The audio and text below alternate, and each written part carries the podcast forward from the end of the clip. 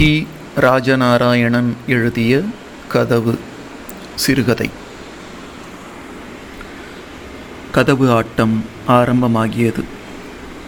பக்கத்து வீட்டு குழந்தைகளும் ஆரவாரத்தோடு கலந்து கொண்டார்கள். எல்லோரும் டிக்கெட் வாங்கிக்கிடுங்க என்றான் சீனிவாசன். உடனே எனக்கு ஒரு டிக்கெட் உனக்கு ஒரு டிக்கெட் என்று சத்தம் போட்டார்கள். எந்த ஊருக்கு வேணும்? ஏய் இந்த மாதிரி இடித்து தள்ளுனா என்ன அர்த்தம்? அப்புறம் நான் விளையாட்டுக்கு வரமாட்டேன். இல்லை இல்லை இடித்து தள்ளலை.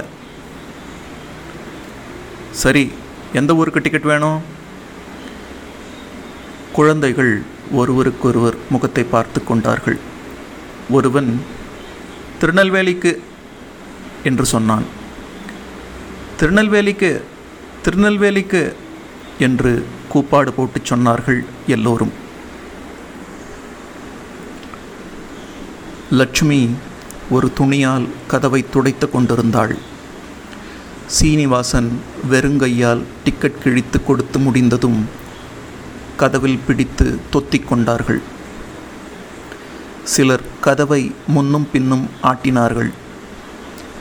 தன் மீது ஏறி நிற்கும் அக்குழந்தைகளை அந்த பாரமான பெரிய கதவு பொங்கி பூரித்து போய் இருக்கும் அக்குழந்தைகளை வேகமாக ஆடி மகிழ்வித்தது. திருநெல்வேலி வந்தாச்சு என்றான் சீனிவாசன். எல்லோரும் இறங்கினார்கள். கதவை தள்ளியவர்கள் டிக்கெட் வாங்கி கொண்டார்கள். ஏறினவர்கள் தள்ளினார்கள். மீண்டும் கதவாட்டம் தொடங்கியது. அது பழைய காலத்து காரை வீடு. பெரிய ஒரே கதவாக போட்டிருந்தது. அதில் வசித்து வந்தவர்கள் முன்பு வசதி உள்ளவர்களாக வாழ்ந்தவர்கள். இப்பொழுது ரொம்பவும் நொடித்து போய்விட்டார்கள். அந்த வீட்டிலுள்ள பெண் குழந்தைகளில் மூத்ததிற்கு எட்டு வயது இருக்கும். இன்னொன்று கைக்குழந்தை அம்மா காட்டுக்கு வேலை செய்ய போய்விடுவாள். அப்பா மணிமுத்தாரில் கூலி வேலை செய்ய போய்விட்டார். லட்சுமியும் சீனிவாசனும் கைக்குழந்தையை அம்மா காட்டிலிருந்து வரும் வரை வைத்துக்கொண்டு கதவோடு விளையாடி கொண்டிருப்பார்கள். ஒரு நாள் தெருவில் ஒரு தீப்பெட்டி படம் ஒன்றை லட்சுமி கண்டெடுத்தாள். படத்தில் ஒரு நாய் இருந்தது. அழுக்காக இருந்ததால் படத்தில் எச்சிலை துப்பி தன் பாவாடையால் துடைத்தாள். இதனால் சில இடங்களில் இருந்த அழுக்கு படம் பூராவும் பரவிற்று. ஆனால் லட்சுமிக்கு மிகவும் திருப்தி. படம் சுத்தமாகிவிட்டதென்று. படத்தை முகத்துக்கு நேராக பிடித்து தலையை கொஞ்சம் சாய்த்து கொண்டு பார்த்தாள். அப்புறம் இந்த பக்கமாக சாய்த்து கொண்டு பார்த்தாள். சிரித்து கொண்டாள். காண்பிக்க பக்கத்தில் யாராவது இருக்கிறார்களா என்று சுற்றுமுற்றும் பார்த்தாள். ஒருவரும் இல்லை. வீட்டை நோக்கி வேகமாக நொண்டியடித்து கொண்டே போனாள். சந்தோஷம் தாங்க முடியாமல். லட்சுமி வீட்டுக்கு வந்தபோது சீனிவாசன் நாடியை தாங்கிக் கொண்டு வாசல் படிக்கட்டில் உட்கார்ந்திருந்தான். அவனை கண்டதும் லட்சுமி படத்தை பின்புறமாக மறைத்து கொண்டு டேய் நான் என்ன கொண்டு வந்திருக்கேன் சொல்லு பார்ப்போம் என்றாள். என்ன கொண்டு வந்திருக்கியோ எனக்கு தெரியாது. சொல்லேன் பார்ப்போம் எனக்கு தெரியாது. லட்சுமி தூரத்தில் இருந்தவாறே படத்தை காண்பித்தாள். அக்கா அக்கா எனக்கு தரமாட்டியா? என்று கேட்டுக்கொண்டே இறங்கி வந்தான் சீனிவாசன். முடியாது என்ற பாவனையில் தலையை அசைத்து படத்தை மேலே தூக்கி பிடித்தாள். சீனிவாசன் சுற்றி சுற்றி வந்தான். ம் முடியாது. மாட்டேன். நான் எவ்வளோ கஷ்டப்பட்டு தேடி எடுத்து கொண்டு வந்திருக்கேன் தெரியுமா? என்றாள். ஒரே தடவை பார்த்துட்டு கொடுத்துட்றேன் அக்கா. அக்கா என்று கெஞ்சினான். பார்த்துட்டு கொடுத்துடணும். சரி கிழிக்கப்படாது. சரி சரி. சீனிவாசன் படத்தை வாங்கி பார்த்தான். சந்தோஷத்தினால் அவன் முகம் மலர்ந்தது. டேய் உள்ளே போய் கொஞ்சம் கம்மஞ்சோறு கொண்டா. இந்த படத்தை நம்ம கதவில் ஒட்டணும் என்றாள். ரொம்ப சரி என்று உள்ளே ஓடினான் சீனிவாசன். ரெண்டு பேருமாகச் சேர்ந்து கதவில் ஒட்டினார்கள். படத்தை பார்த்து சந்தோஷத்தினால் கை தட்டி கொண்டு குதித்தார்கள். இதை கேட்டு பக்கத்து வீட்டு குழந்தைகளும் ஓடி வந்தன. மீண்டும் கதவு ஆட்டம் தொடங்கியது. அந்த கதவை கொஞ்சம் கவனமாக பார்க்கிறவர்களுக்கு இந்த குழந்தைகள் ஒட்டிய படத்துக்கு சற்று மேலே இதே மாதிரி வேறு ஒரு படம் ஒட்டியிருப்பது தெரிய வரும். அந்த படம் ஒட்டி எத்தனையோ நாட்கள் ஆகிவிட்டதால் அழுக்கும் புகையும் பட்டு மங்கிப் போயிருந்தது. ஒருவேளை அது லட்சுமியின் தகப்பனார் குழந்தையாக இருக்கும்போது ஒட்டியதாக இருக்கலாம். குழந்தைகள் இப்படி விளையாடி கொண்டிருக்கும்போது கிராமத்து தலையாரி அங்கே வந்தான். லட்சுமி உங்கள் ஐயா எங்க? ஊருக்கு போயிருக்காக. உங்கள் அம்மா? காட்டுக்கு போயிருக்காக. வந்தா தீர்வையை கொண்டு வந்து போட சொல்லு. தலையாரி தேவர் வந்து தேடிட்டு போனாருன்னு சொல்லு. சரி என்ற பாவனையில் லட்சுமி தலையை ஆட்டினாள். மறுநாள் தலையாரி லட்சுமியின் அம்மா இருக்கும்போதே வந்து தீர்வை பாக்கியை கேட்டான். ஐயா அவர் ஊரில் இல்லை. மணிமுத்தாறு போய் அஞ்சு மாதமாச்சு ஒரு தகவலையும் காணோம். மூணு வருஷமாக மழை தண்ணி இல்லையே. நாங்கள் எண்ணத்தை வச்சு உங்களுக்கு தீர்வை பாக்கியை கொடுப்போம். ஏதோ காட்டில் போய் கூலி வேலை செஞ்சு இந்த குழந்தைகளை காப்பாற்றுறதே பெரிய காரியம். உங்களுக்கு தெரியாததா? என்றாள். இந்த வார்த்தைகள் தலையாரியின் மனதை தொடவில்லை. இந்த மாதிரியான வசனங்களை பலர் சொல்லி கேட்டவன் அவன். நாங்கள் என்ன செய்ய முடியுமா இதுக்கு? இந்த வருஷம் எப்படியாவது கண்டிப்பாக தீர்வை போட்டுறணும் அப்புறம் எங்கள் மேலே சடைச்சி புண்ணியம் இல்லை என்று சொல்லிவிட்டு போய்விட்டான். ஒரு நாள் காலை வீட்டின் முன்னுள்ள மைதானத்தில் குழந்தைகள் உட்கார்ந்து பேசிக்கொண்டிருந்தார்கள் தலையாரி நான்கு பேர் சகிதம் வீட்டை நோக்கி வந்தான். வந்தவர்கள் அந்த வீட்டு பக்கம் ஓடி வந்து பார்த்தார்கள். அவர்களுக்கு இது ஒரு மாதிரி வேடிக்கையாக இருந்தது. தலையாரியும் சேர்ந்து பிடித்து ஒரு மாதிரி கழற்றி நான்கு பேரும் கதவை தூக்கி தலையில் வைத்து கொண்டு புறப்பட்டார்கள். அந்த குழந்தைகளுக்கு என்ன தோன்றியதோ தெரியவில்லை. ஒருவன் நாதஸ்வரம் வாசிப்பவனைப் போல கைகளை வைத்துக்கொண்டு பி பி பி பி பி பி என்று சத்தம் காட்டி விரல்களை நீட்டிக்கொண்டு உடலை பின் வளைத்து துடைகளின் மேல் ஓங்கி அடிப்பதாக பாவனை செய்து திடும் திடும் தத்திக்கிண்ணம் தத்திக்கிண்ண தத்திக்கிண்ணம் என்று தவில் வாசிப்பவனைப் போல முழங்கினான். சீனிவாசனும் இதில் பங்கெடுத்து கொண்டான். இப்படி உற்சாகமாக குழந்தைகள் கதவை தூக்கி கொண்டு செல்கிறவர்களின் பின்னே ஊர்வலம் புறப்பட்டார்கள். தலையாரியால் இதை சகிக்க முடியவில்லை. இப்போ போறீங்களா இல்லையா கழுதைகளே? என்று கத்தினான்.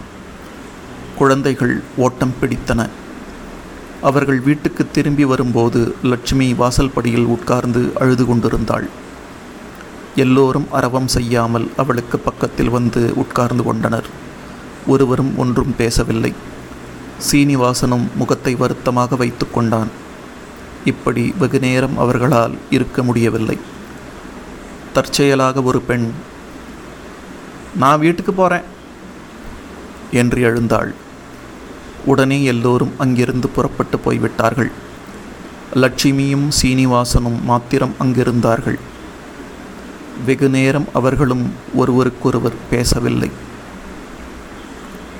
கைக்குழந்தை அழும் குரல் கேட்கவே லட்சுமி உள்ளே திரும்பினாள். இதற்குள் சீனிவாசன் அக்குழந்தையை எடுத்துக்கொள்ளப் போனான். குழந்தையை தொட்டதும் கையை பின்னுக்கு இழுத்தான். அக்காவை பார்த்தான். லட்சுமியும் பார்த்தாள். பாப்பாவை தொட்டு அக்கா உடம்பு சுடுது என்றான். லட்சுமி தொட்டு பார்த்தாள். அனலாகத் தகித்தது. சாயந்தரம் வெகு நேரம் கழித்து அம்மா தலையில் விறகுச் சுள்ளிகளுடன் வந்தாள்.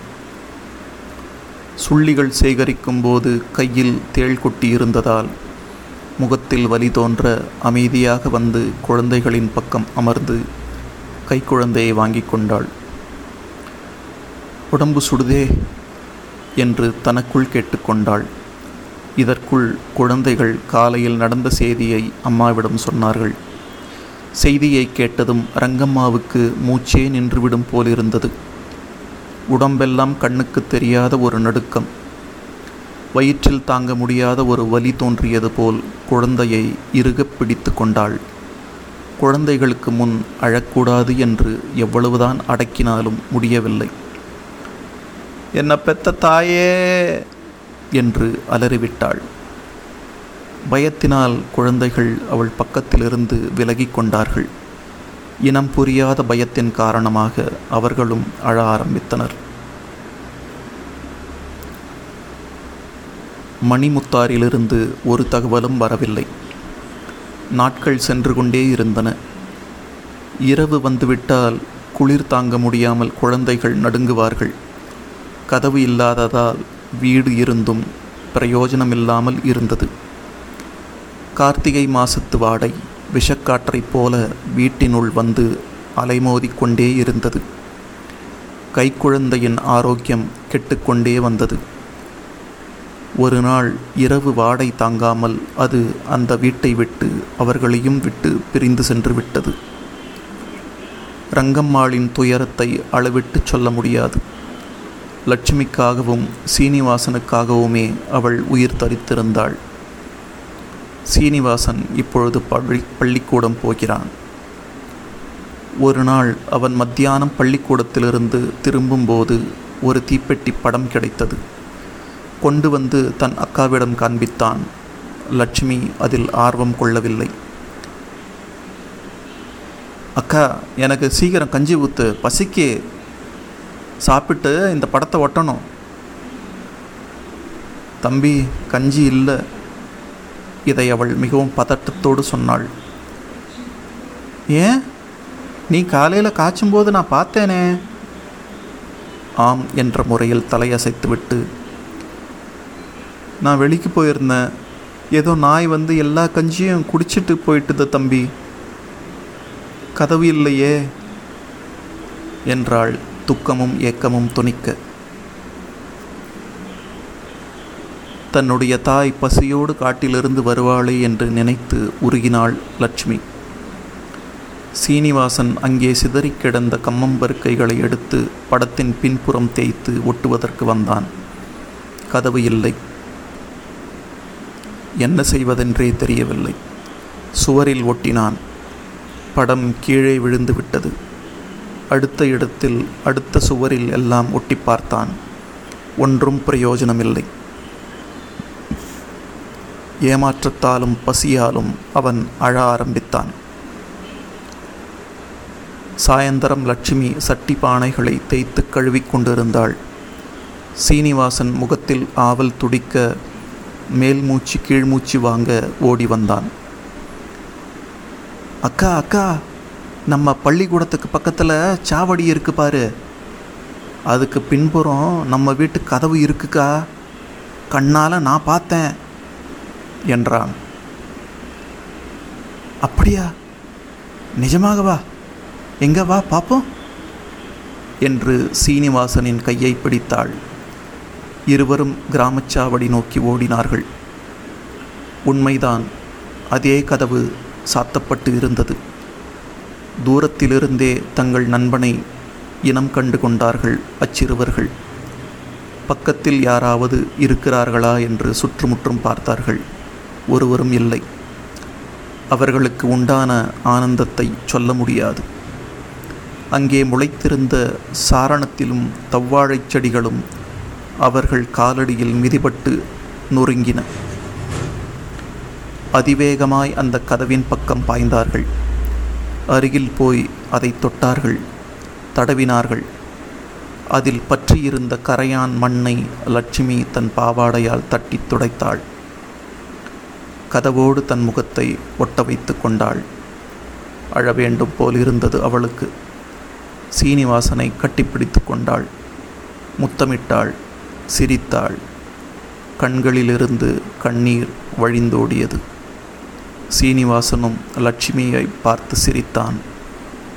அவர்கள் இருவரின் கைகளும் கதவை பலமாக பற்றியிருந்தன.